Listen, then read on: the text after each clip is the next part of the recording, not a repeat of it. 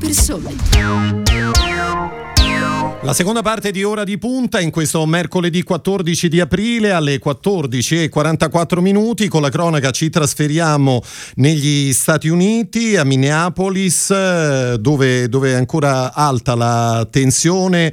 Eh, siamo in un sobborgo alle porte di Minneapolis dove per la terza notte consecutiva ci sono state proteste, eh, vibranti proteste provocate dall'uccisione del ventenne afroamericano Wright da parte di un agente di polizia. Allora, noi siamo in collegamento e la ringraziamo con Marilisa Palumbo del Corriere della Sera, bentornata. Buon pomeriggio a voi. E grazie per essere con noi. Le immagini in televisione continuano a mostrare la, la folla di manifestanti davanti al Dipartimento di Polizia, ehm, nonostante ieri sera mancassero pochi minuti al coprifuoco, continuavano le, le proteste, eh, continuavano gli scontri. Oggi eh, che cosa ci dobbiamo aspettare da questa giornata? Ah, credo che, che continuerà insomma scontri sono destinati probabilmente a protrarsi ancora. Eh, la poliziotta che ha, che ha ucciso il, il, ragazzo ventenne Donte eh, l'altra sera si è dimessa e mh, mm, le, le, la città ha fatto sapere che l'avrebbero comunque licenziata. Eh, ma ci saranno ulteriori dichiarazioni oggi, per cui anche da quello dipenderà. Nel frattempo naturalmente la tensione è altissima perché stiamo parlando della città appunto in cui è in corso il processo a Derek Chauvin e quindi ehm, il problema diciamo anche dal titolo no, del, del, programma è un anno dopo sì. eh, un anno dopo George Floyd eh, si potrebbe dire che il problema non è un anno dopo il problema è costante perché ehm, sono innumerevoli gli episodi simili di violenza della polizia e sembra eh, davvero ripetersi sempre lo stesso copione, cioè di un uso sproporzionato della forza, un uso sproporzionato della forza in particolare quando eh, sono coinvolti gli afroamericani e ehm, è veramente complicato immaginare no, come, come, possa cambiare questa situazione. Ci sono molte aspettative su Joe Biden, che peraltro oggi farà un discorso a un'associazione per i diritti civili eh, guidata dal reverendo Al Sharpton, ma mh, come forse ricorderete Joe Biden è stato, si è dichiarato contrario alla richiesta dei eh, manifestanti più di sinistra anche mh, la, nel, nel, corso della campagna per le primarie e poi per le presidenziali che chiedevano, no, lo slogan era defund the police, cioè eh, smettiamola di finanziare la polizia, tagliamo i finanziamenti della polizia e mm, Biden ha sempre detto che non è questa la risposta giusta.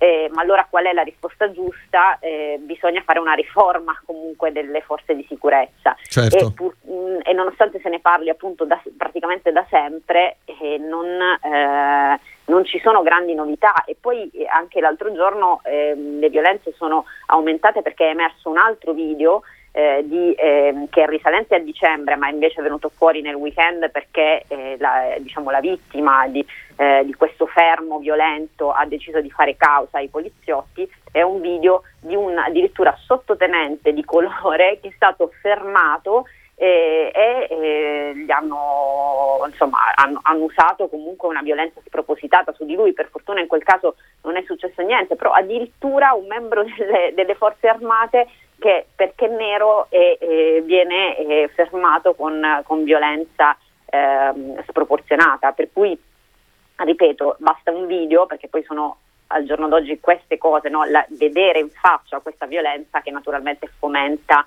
le proteste. Certo, Marilisa Palumbo, ecco a proposito di, di video, eh, restiamo alla, alla, storia che stiamo raccontando, quella eh, del, del, ventenne Wright, per, per, ricordare intanto qui che cosa è accaduto, no? perché il ragazzo era uscito di casa per andare a lavare la macchina, aveva ricevuto dal padre 50 dollari, ehm, tutto questo accadeva domenica scorsa, intorno all'ora di pranzo, uh-huh. ehm, poi viene eh, fermato da, dalla polizia per una piccola infrazione e in quel momento gli agenti si accorgono che su di lui pende un mandato d'arresto. Poi che cosa succede? Esattamente. E quindi decidono di, di, diciamo di, di metterlo, insomma, di, appunto di arrestarlo. Sì. E, e, e, la cosa, diciamo, è, è straziante la testimonianza della mamma. Eh, che, eh, che, praticamente viene chiamata dal figlio e cerca di, dare, di dargli istruzioni eh, su come comportarsi, perché poi Eh, basta guardare anche Twitter, no? eh, in, queste, in, queste, occasioni si vedono testimonianze di afroamericani anche di grande successo, giornalisti, medici, che raccontano la stessa esperienza, cioè il terrore di essere fermati per una minima infrazione e di comportarsi in un modo che non eh, possa far fraintendere qualcosa alla polizia che scateni una reazione violenta. In questo caso la poliziotta eh, che pure era una poliziotta con oltre vent'anni di esperienza nel dipartimento, ehm, ha praticamente tirato fuori eh, la pistola sostenendo di credere che fosse il taser eh, e invece ha sparato e, e, e l'ha ucciso. Un solo colpo, un solo colpo letale, no?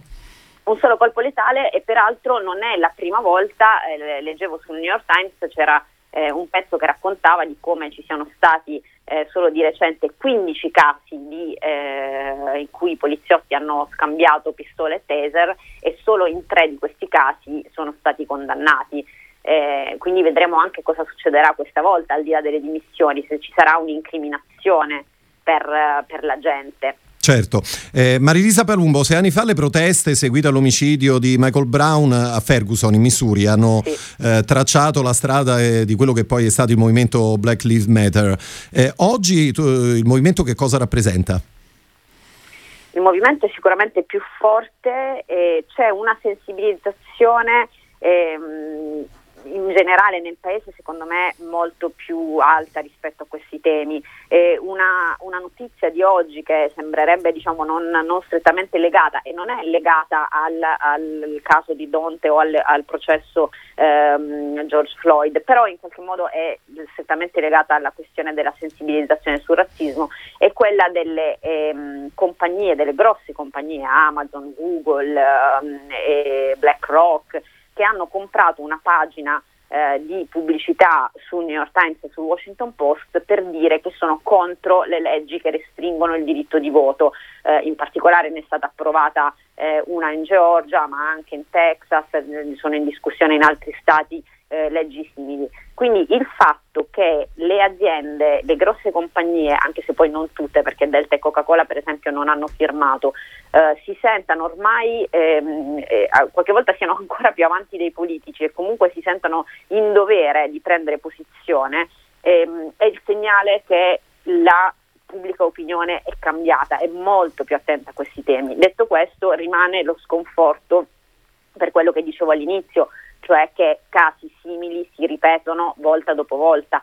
Il, eh, l'episodio di cui vi parlavo del sottotenente fermato, quel sottotenente chiamava zio, anche se non, erano, non, era un legame di sangue ma era un amico di famiglia, Eric Garner, che era, non so se ricordate, un altro caso di eh, afroamericano che è stato ucciso dalla polizia allo stesso modo eh, di George Floyd con la presa sul collo e anche lui era quello che ha detto per primo la frase che è diventata anche uno slogan di Black Lives Matter, I can't breathe, non riesco a respirare. Quindi questo ci dice no, qual è la situazione, però ripeto, una, eh, il movimento Black Lives Matter ha sicuramente aumentato ehm, diciamo, la consapevolezza nel paese di, queste, ehm, di questa profonda diseguaglianza eh, razziale anche in come la polizia anche e soprattutto in come la polizia si confronta con chi va a fermare poi. Certo. Marilisa Palumbo, un'ultima domanda. Uh, vorrei dare un altro, un altro numero per, uh, insomma, per tentare un, un, ragionamento e allargare la nostra uh, discussione quest'oggi. Mm, ho letto che il tasso dei detenuti afroamericani è in America sei volte più alto dei bianchi americani. c'è chi ha scritto che la premessa per qualunque cambiamento è l'ammissione che il sistema giudiziario e penale statunitense riflette in qualche modo il razzismo incorporato nella cultura, nella politica, nell'economia. Sì, questo è un, è un, è un enorme tema, di, anche questo di cui si, si, si, parla da tantissimo tempo e peraltro si, eh, si dà spesso, anche in parte giustamente, la colpa di questo tasso enorme proprio a un presidente democratico, cioè Bill Clinton col crime bill degli anni 90 che fu peraltro un disegno di legge appoggiato dall'allora senatore Joe Biden. Quindi ehm, diciamo, lo slogan law and order naturalmente eh, risale ormai a, a, decenni fa e si ripropone sempre, però si è capito che quel, ehm, quella legge ha eh, creato un'ingiustizia sistemica eh, molto molto molto forte. Ci sono anche dei bei documentari che lo raccontano, uno eh, si può vedere su Netflix, si chiama Tredicesimo Emendamento. E, e, quindi anche su quello si, si, si, dovrà misurare Joe Biden, cioè probabilmente anche nella riforma di una legge che lui stesso all'epoca appoggiò. Certo. Marilisa Palumbo, grazie per essere stata con noi.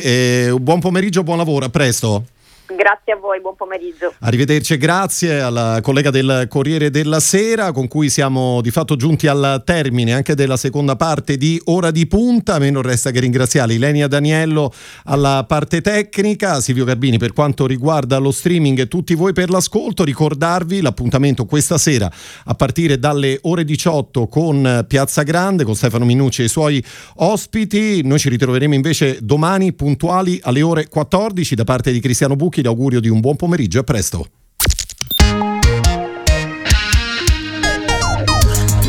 Radio Immagina. Dalla parte delle persone.